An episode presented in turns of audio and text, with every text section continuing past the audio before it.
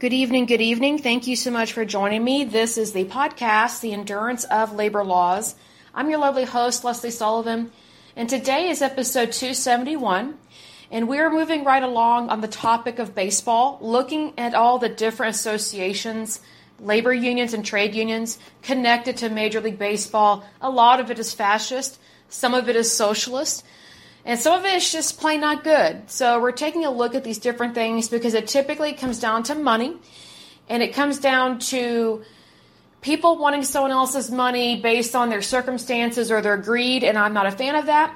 But before we dive into that, let me give a big shout out to my listeners because, as usual, you guys are awesome. We love to see you here.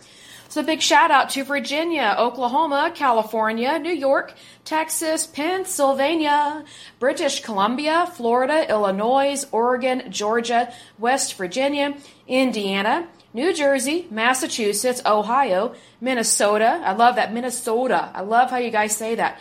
Alabama, Washington, Nebraska, Arizona, Utah, Colorado, District of Columbia, also known as DC, aka the swamp. Let's drain it. Let's see, next one, big shout out to Mississippi, Kansas, North Carolina, Tennessee, Rhode Island, Louisiana, Nevada, Maryland, New Mexico, Michigan, Iowa, New Hampshire, Alberta, Ontario, New Brunswick, Wisconsin, Connecticut, Manitoba, Hawaii, Newfoundland, Labrador. In terms of countries, the United States, Singapore, Canada, the Russian Federation, the United Kingdom, Australia, the Netherlands, India, Niger, Slovakia, South Africa, Japan, Denmark, Uzbekistan, the Federated States of Micronesia, which is way out in the boonies of the ocean, near Australia. trying to think, it's to the north of Australia. If I remember correctly, it's in the Pacific Ocean and it's to the northern side of Australia, but kind of even further up from there, if I'm looking at the map correctly. So good to see you guys. And then the Philippines, Bangladesh, Hong Kong, China, Lithuania, Egypt, and Iran. So good to see you guys. Okay, so just FYI, I am recording from a different app because the other one was not working correctly. I usually record from Otter, O T T E R, because I like how it has a transcription service, but it ever since they did the update, it just sucks. Excuse my language, but it's just been horrible. So I downloaded a different app and I'm trying this out. So it's a Samsung voice recorder. So I'm giving this puppy a try. So it's not going to have transcription available. So I will have to get a different software technology for that. But I am going to use this app for recording until I we figure something else out. Unless this works going forward, which would be awesome. Less work for us to do in terms of formatting for the podcast. But do let us know, yay or nay, what you like, what you don't like. Let us know how the sound quality is if there's an issue or if you love it. If you love the sound quality, you know, on these different platforms, let us know. Let us know if ever there is an issue. You can always email us at yourlaborlaws at gmail.com. And again, that's yourlaborlaws at gmail.com. Okay, so today we're going to be taking a look at the Association of Professional Ball Players of America, also known as APBPA. So this is directly from their website, so I'm not making this up and I did not write this. So this is directly from their website. It says our organization was formed when 12 members of Major League Baseball players, including Babe Ruth, gathered in Los Angeles, California. Mind you, a very Democrat state, very socialist even back in these days, and this occurred in 1924, with first baseball commissioner Honorable Judge Kennesaw Mountain Landis. That sounds like an Indian name because why would you name your kid Kennesaw Mountain? That makes no sense to me. And determined there was a need to assist the less fortunate members of the baseball profession. Excuse me. In the past almost 100 years, we have grown to over 101,500 current members and have provided temporary financial assistance to thousands of current and former professional players, coaches, umpires, scouts, and trainers, Major League Baseball, the National Association of the Minor Leagues, Major League Baseball alumni, and then the MLBPAA and the AAGPL and the SABR have all endorsed the association and recognized the important role we play in helping those baseball players in need. Excuse me, sorry, hold on just a second. I apologize. Let me get a drink of water. Hold on just a moment.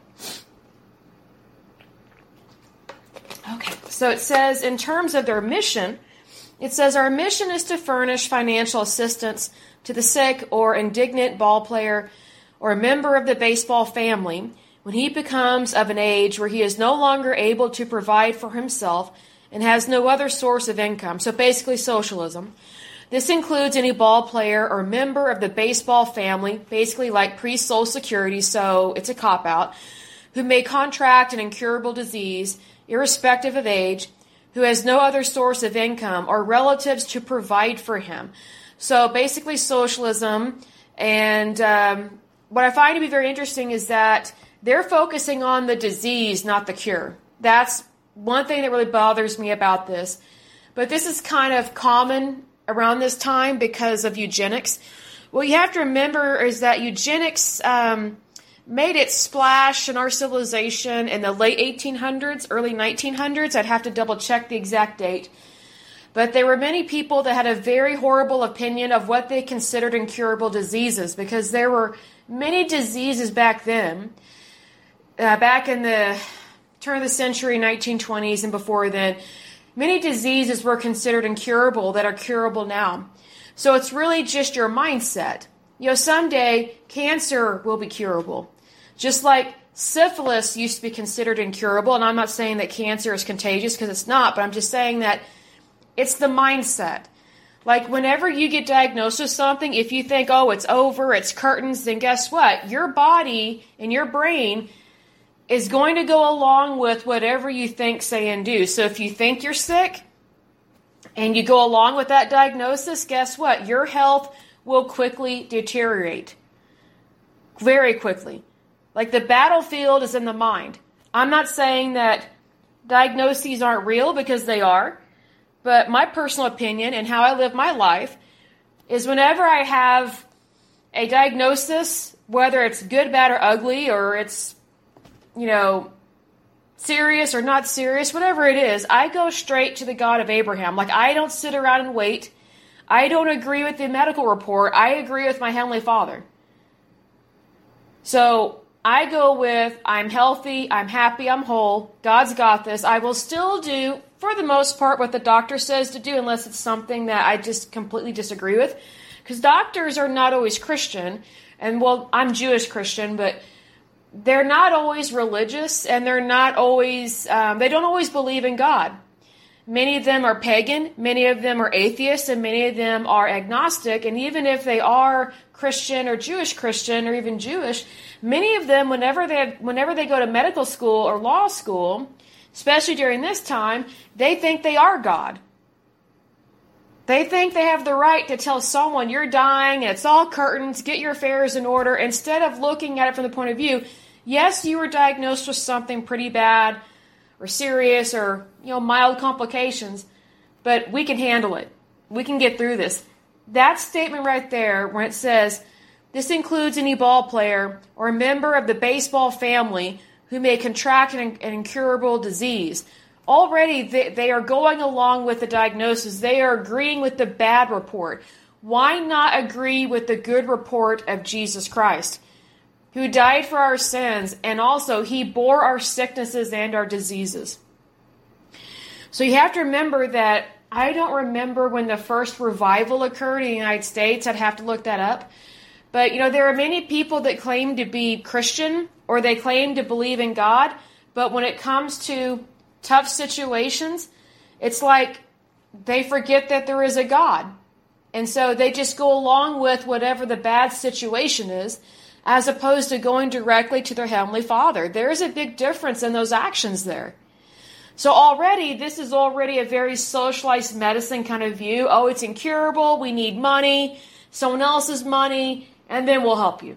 Maybe we'll help you. That's socialism because you are relying on somebody else to pay your for your keep, your your health care, your medical care, all this stuff and that's not the American way, but that's how a lot of these associations behave and are founded and how they operate because they it's like they they typically put down capitalism and democracy, but yet they want the money and they want the freedom. Well, I'm sorry, you can't have your cake and eat it too. You know what they should do is they should help these people find jobs where they can make way more money but not not play baseball. And my screen just blacked out, so I hope that this is still recording. So, um, my personal opinion is instead of relying on other people, why not rely on God? When you rely on the God of Abraham, it's a win win. So, why would you rely on anything else? See, this is the problem with associations and unions. They typically never put God first. They put money first. It's all about money. Well, the love of money is the root of all evil. Is that any surprise? It says it in the Bible. The Bible doesn't lie. People lie, but the Bible does not. Um, but this article goes on to say we are proud to provide emergency assistance for a broad range of circumstances one may encounter in their life. Well, that's socialism. Good luck with that. You're always going to run out of someone else's money. It says since the beginning, our association has grown to over 101,500 members, and we have helped over 3,700 ball players. I'm like, that's it? You have that many members, but you only helped out like 3,700? Come on. You can't tell me more people didn't have problems. See, that's the problem with socialism. You're always going to run out of someone else's money, but if you actually help the person that's suffering, if you help them get back on their feet so that they don't have to rely on someone else, then more people would be helped. See, there's a difference in the type of charity here.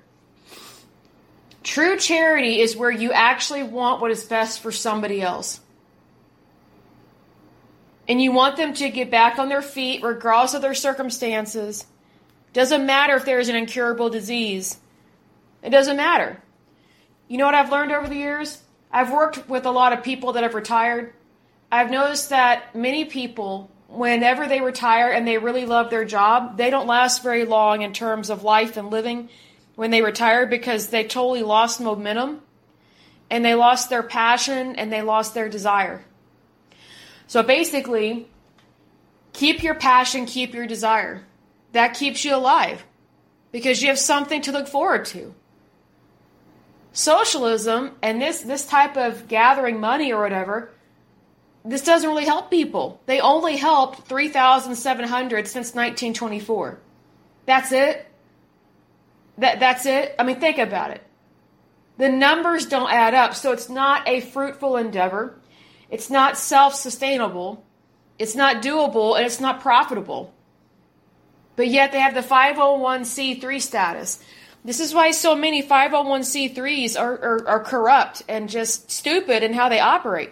Not every 501c3 is corrupt, but they don't understand currency. They don't understand supply and demand, and they don't understand the stock market. They don't understand clients, expenses, accounts payable, accounts receivable. They don't understand uh, taxes at a state or federal level. And it's just like, this is why they are money grabbing. I hate to use this word, but they're money grabbing whores. And that's W H O R E S. And yes, I said that word. My apologies for using vulgarity, but I think you know exactly what I'm talking about when I say that word. And when I say whores, I'm not just talking about women because there are also um, male whores out there, unfortunately, um, especially homosexual ones. But so those things that a whore is a whore. It's like no matter how much money you give them or how much money they, they demand, it's never enough. It's the exact same way with these associations. It is the exact same thing. And my apologies for using that word. Usually we don't use vulgarity on this show, but you know, it's a noun and it definitely describes a certain way of life and also a certain mentality. And that mentality of gimme, gimme, gimme, you don't deserve what you have, so you should give it to me, that is rampant in socialism, labor unions, trade unions, and associations. It is rampant. Rampant. And it gets so old. And what's really sad is they take something where there actually is a need.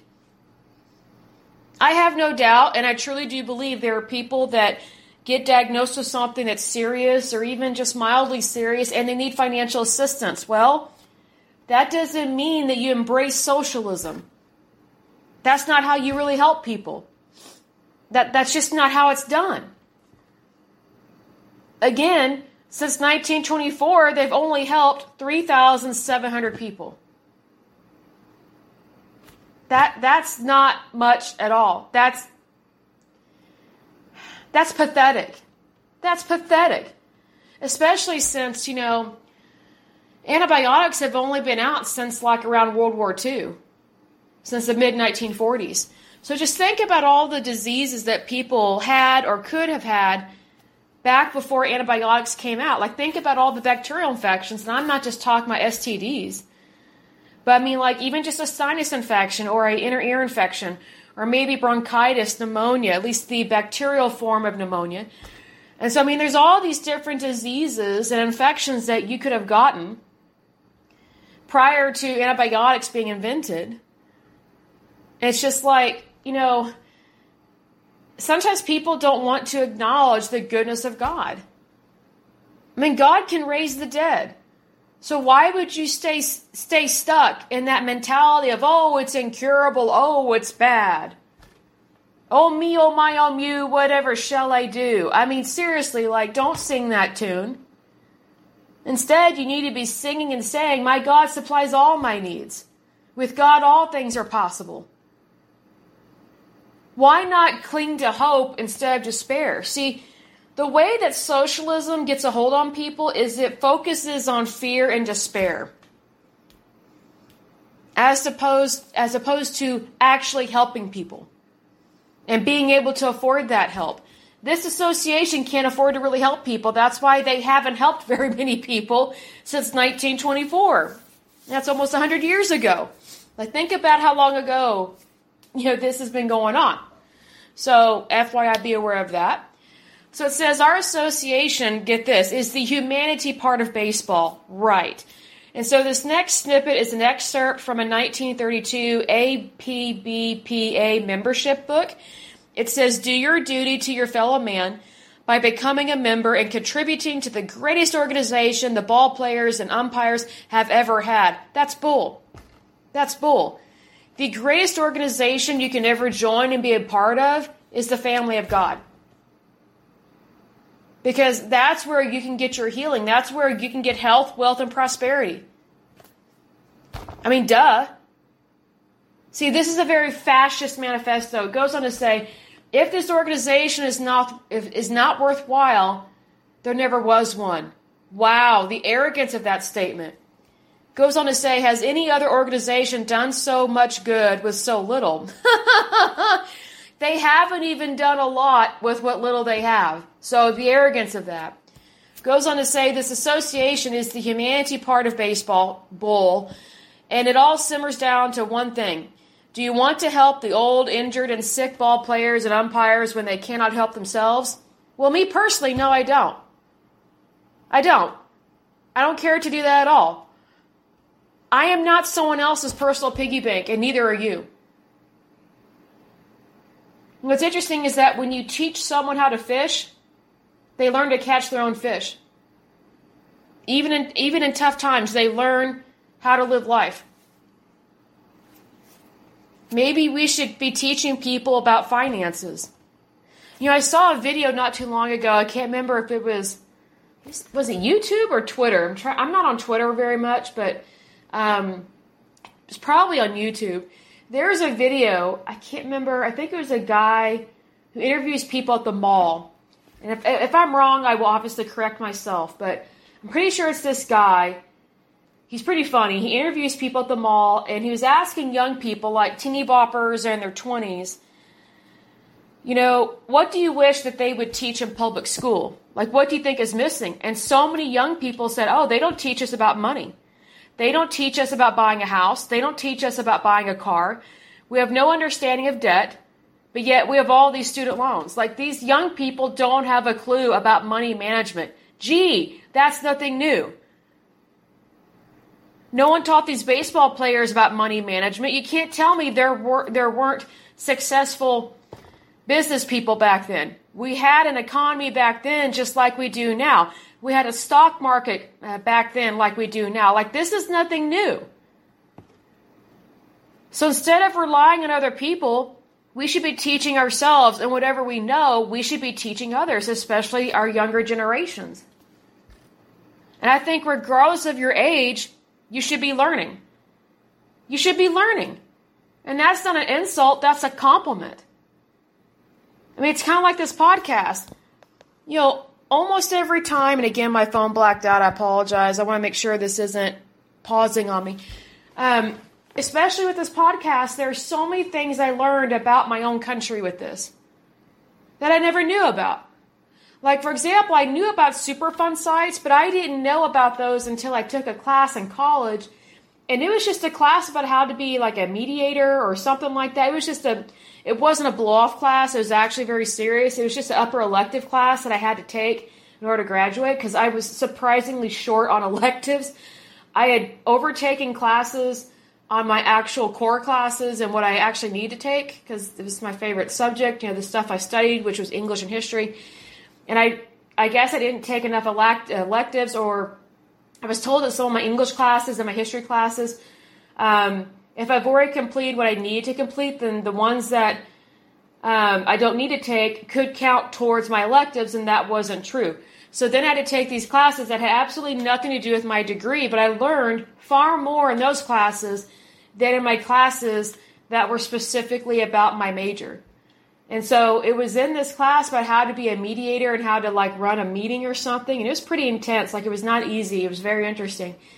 Um, the guy who was teaching our class, very interesting professor, he's actually a professional mediator and it's a full-time job. And it's a very serious job too.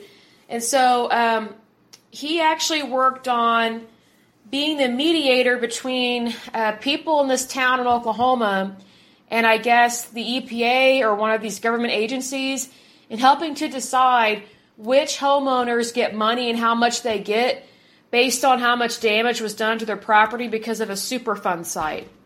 I was like, we have a what in Oklahoma? And he's like, a Superfund site. It's a toxic hazardous waste site. I'm like, we have that here the state of Oklahoma. I was shocked. I was shocked. And in this one town, there are giant sinkholes that can completely engulf your house and you could die if it just all of a sudden collapses like streets collapse. And I was like, oh my gosh, we have that here? I had no idea. No idea.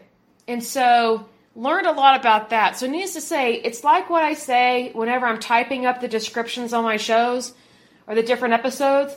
Knowledge is power. Because without knowledge, you're extremely ignorant. And again, I mean no disrespect. It's just the truth.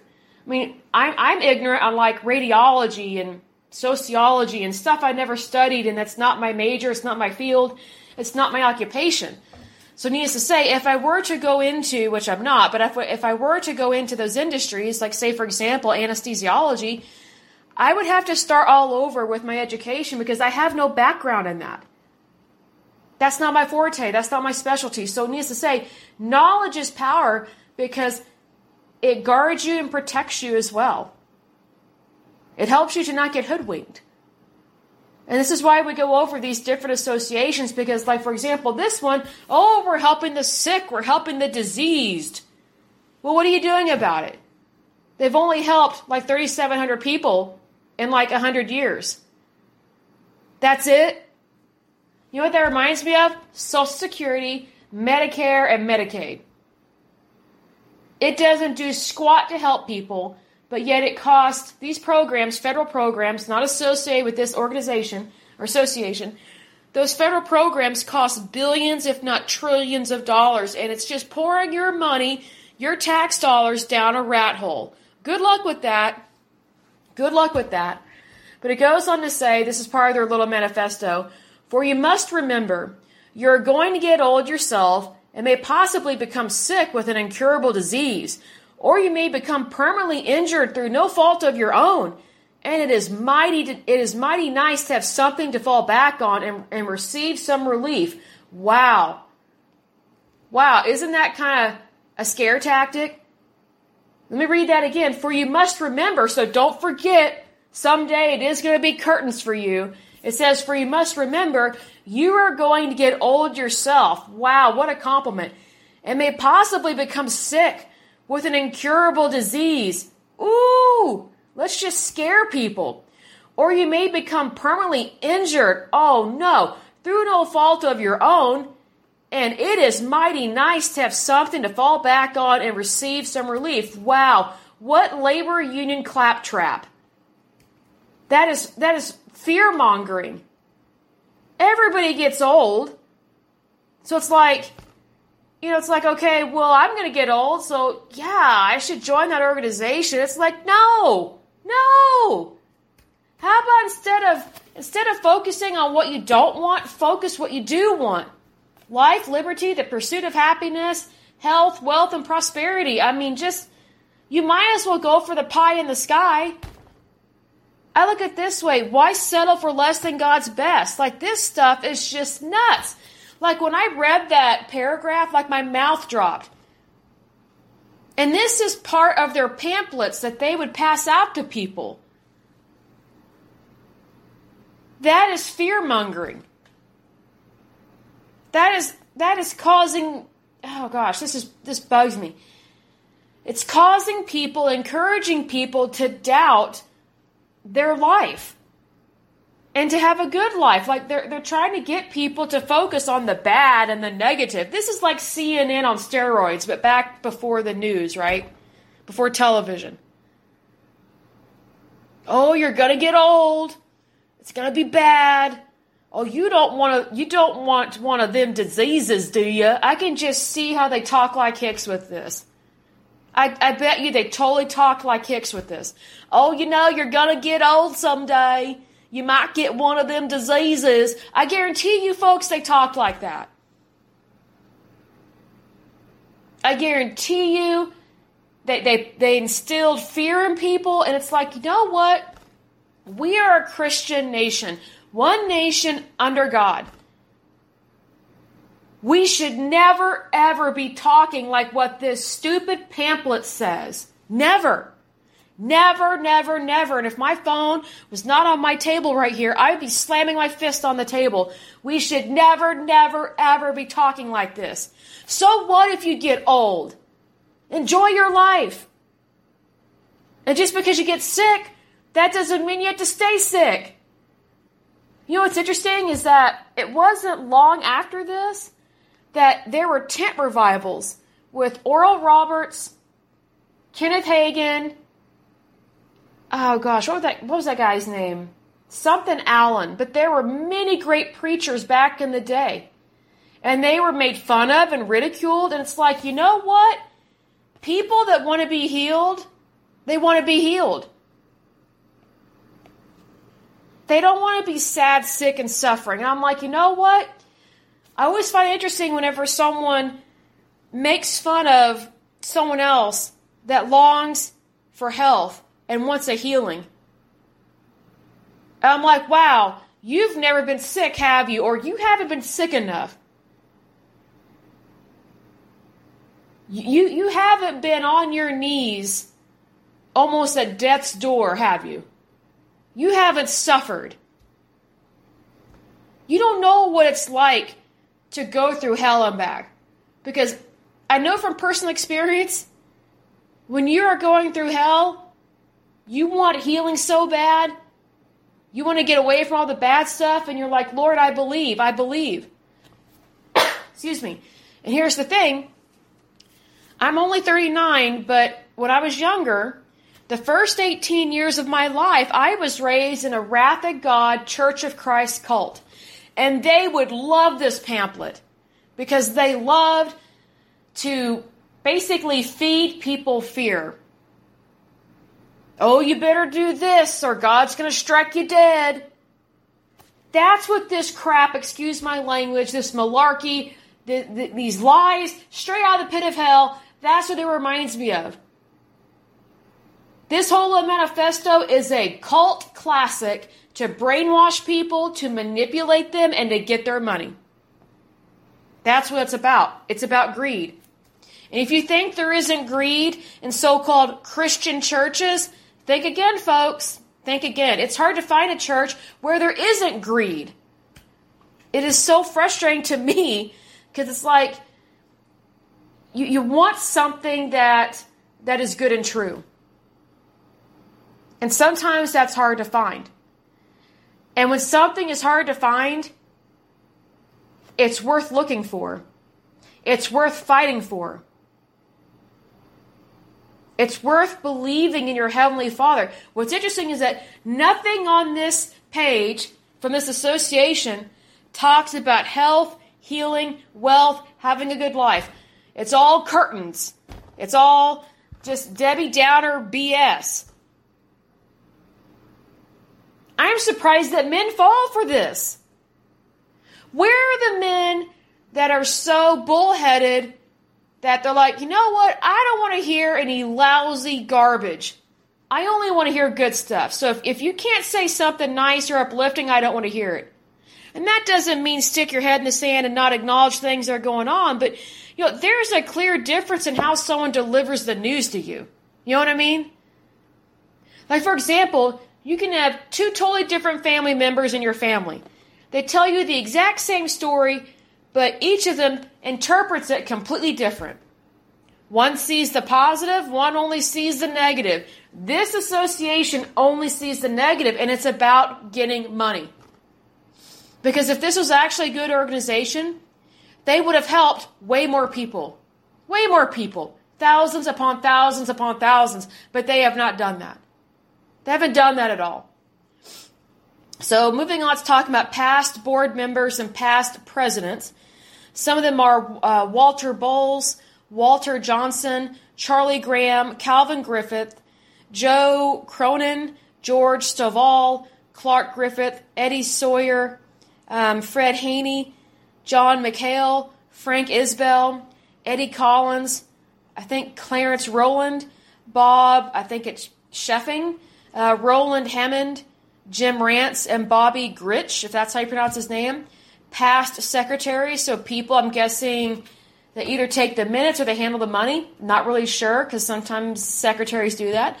But it is Russ Hall, Chuck Stevens, Win Clark, uh, Dick Beverage, Bobby Adams, and then past board members, oh, there's quite a few.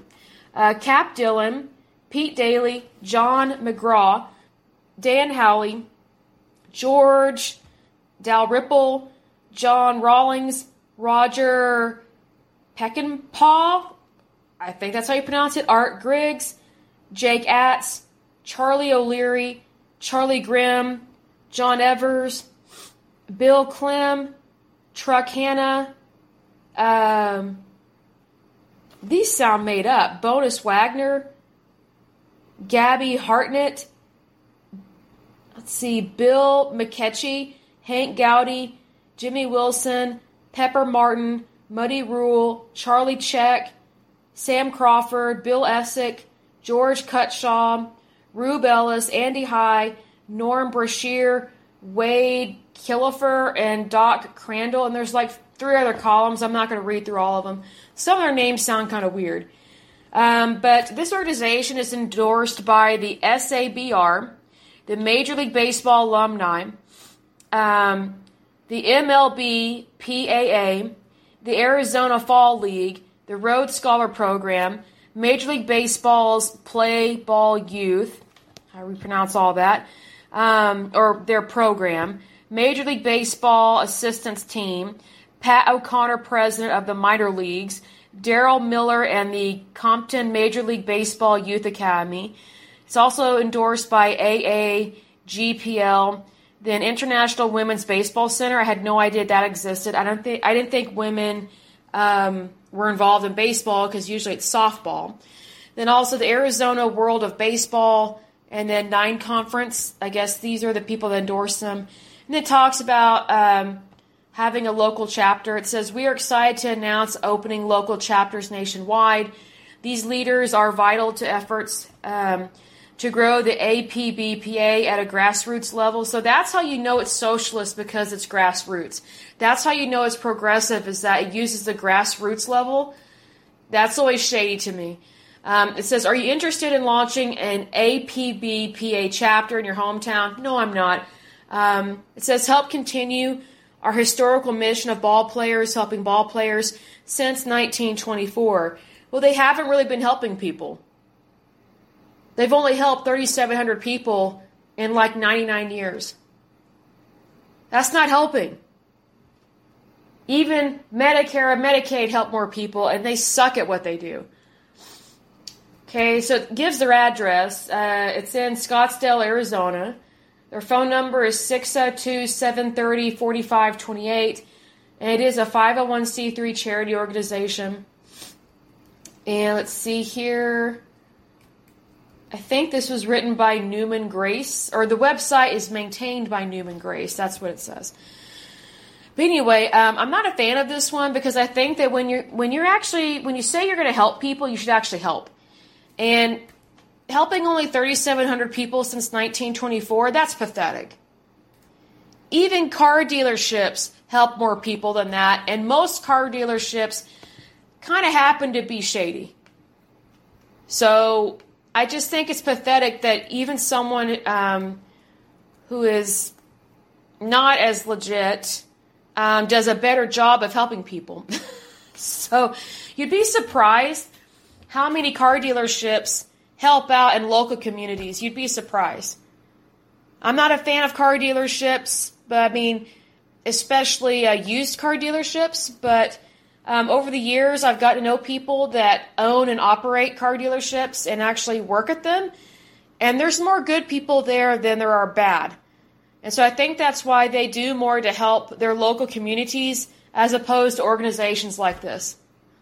So, needless to say, if ever a car dealership is raising money or they're, I think it's called Toys for Tots or something like that, they actually are raising legitimate funds and legitimate, um, I would say, projects and, and endeavors. And if ever you have questions about, you can always ask the GM, the general manager of the car dealership, and they have to show you proof of what they're doing because it is a a legality type reason. So just FYI, be aware of that. So, I mean, my personal opinion, this organization sucks. I don't think it's done enough. And so I'm not surprised that it hasn't done enough because it was founded in California. California has been liberal and crazy, oh gosh, probably since the turn of the century.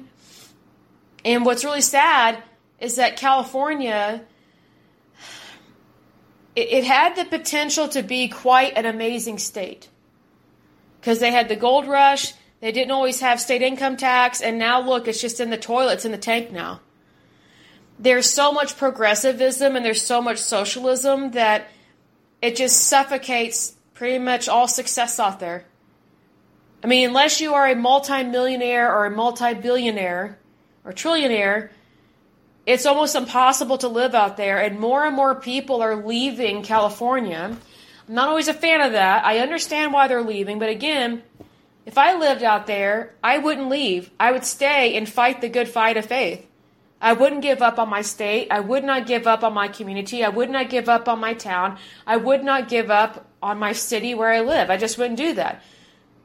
My personal my personal opinion is that all these people leaving California, I think they're just rats leaving a, a sinking ship, like they're just abandoning it. I'm like, you know what? You screwed it up out there. You fix it vote in Republicans. You don't have to leave the state just because it gets tough. My goodness, suck it up. Like the last thing I want are a bunch of people that have no character and don't understand taxes and they don't understand democracy or capitalism. I don't want them moving here to Oklahoma or Texas or Florida or, or anywhere else. You know, basically, my belief is you make a mess, you clean it up. And if you need help, you ask for it. But you don't just dump it on the lap of other people. And that's what has happened in California. So, needless to say, I'm not surprised this association was founded in California because California has been nutty for a long time. I don't know if they're just sitting out in the sun too long or what, but it is a problem. And here's the thing again California is a beautiful, wonderful state. And it, it has the potential to do so much more. So much more. And I just think it's so sad that they they don't value where they live. They don't value where they live.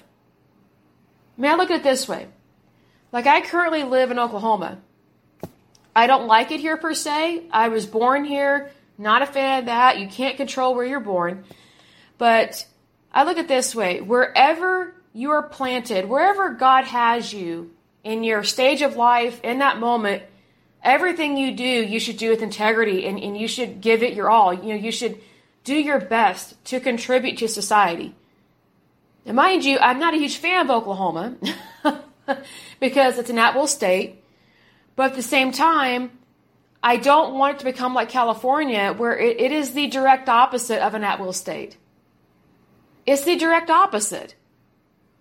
And I, I personally don't want that for Oklahoma because I know from experience that whenever that pendulum swings to the far opposite, you're asking for trouble. And so instead of that pendulum swinging all the way to the opposite, opposite end of the spectrum and becoming crazy nutbag liberal progressive or Democrat, why not just be right there in the middle? Either be Republican or be right in the middle, but just don't go extreme to the liberal left. California, you know, it used to be affordable. Like back in the 1920s and 30s, come the 1940s, like the more Hollywood and the the actors out there, the movie stars, the more they took over stuff out there, and the more with their strange ideologies, which was very much not holy, it was very pagan. I mean, it was very extremely raunchy in the 1920s and 30s and 40s. And so um, the powers that be at the time in Hollywood and Beverly Hills, they really led California into a very ungodly state. And that has permanently scarred California. I mean, because you'd be surprised how many movie stars, even just supporting actors and actresses, even from way back in the day, they were Democrat. I'm like, how can you vote for more of your money going down a rat hole? Like, I don't get that. See, that is lunacy. I'm all for paying taxes. Everybody should pay them. It's important to do so. But where it becomes a problem is when you value government, you value federal agencies more than your rights as a citizen. See, whenever people start voting Democrat and they start voting in really weird people and they start voting for really high taxes and start creating these associations and these labor unions, I'm like, you know what? I don't think they've read the Constitution of the United States. I don't think they know their rights, like the amendments or the Bill of Rights. I don't think they understand or haven't even read it, much less read a Bible. That's the problem. Because if you don't know your rights as a citizen of this country or as a citizen of heaven, then you're going to make some really stupid decisions based on your your your mind, your your will, your emotions. Basically very very fleshly decisions. You know, I read a book a couple months ago. I think it's called Mommy Dearest. It's written by uh, one of Joan Crawford's daughters that she adopted. Oh man, this poor girl.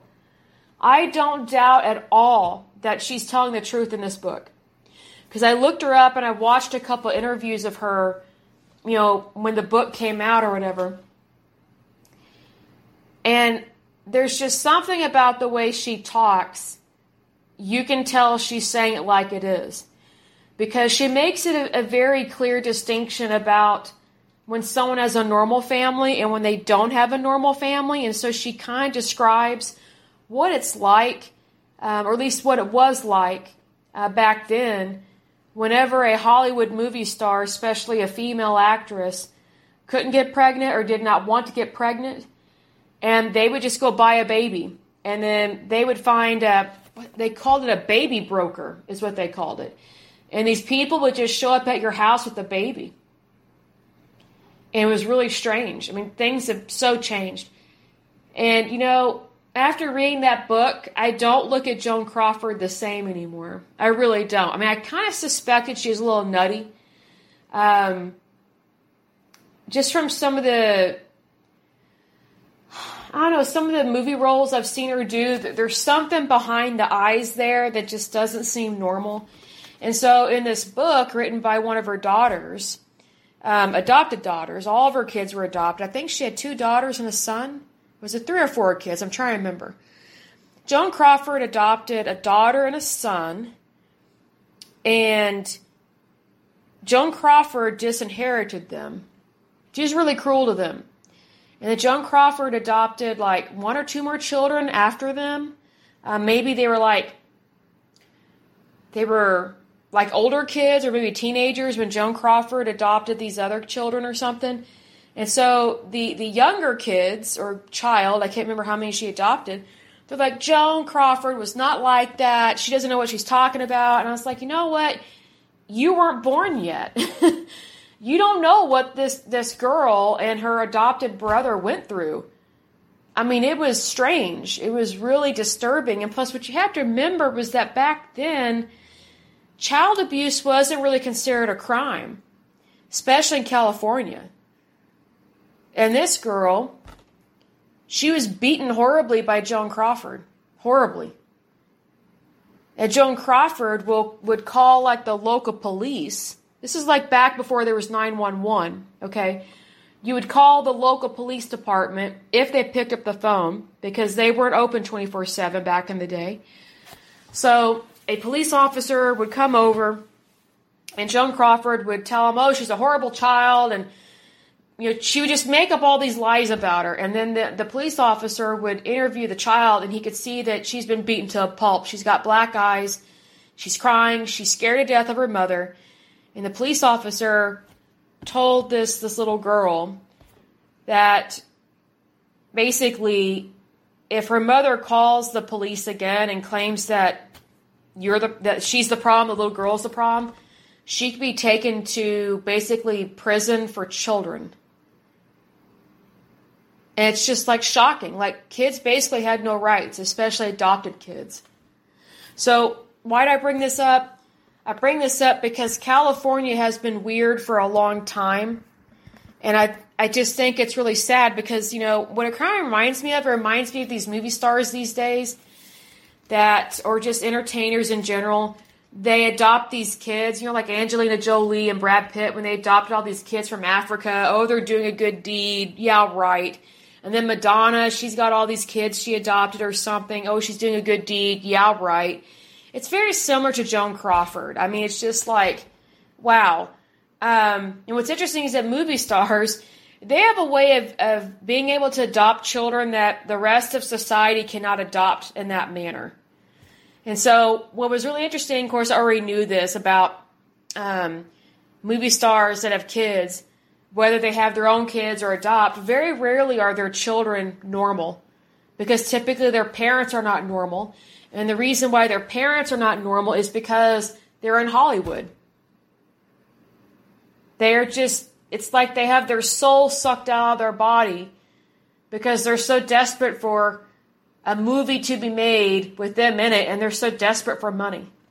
So basically, you have a lot of people that sell their soul to the devil. So, needless to say, I'm not surprised at all that any any association or labor union is started in California, and, and it starts out as being fascist and socialist. You know, fascism and socialism is nothing new to the United States. It's just that it's never been more tolerated before. You see, you have to remember that Fascism, I've said this before, fascism did not exist in the United States until immigrants from other countries came here with that ideology and just poisoned our country with it. Just just really screwed up people's minds. Oh, and just create this this whole oh, I'm a victim mentality. It's like, you know what, instead of playing victim, why don't you open your own business? Why don't you why don't you create your own team? You know, why don't you want what is rightfully yours instead of giving yourself permission to take from somebody else? That's probably my biggest beef with associations like this. See, this is pre Medicare, pre Medicaid, uh, pre VA, um, pre uh, Social Security, pre disability. Uh, it's pre all these social welfare programs, but this is kind of the beginning of that stuff. See, they have this negative mindset instead of a positive mindset, and that really determines your fate and what's going to happen. So, needs to say, I'm not a fan of this one. I found it to be very disturbing. I mean, just how they talk about life. Oh, you could get old.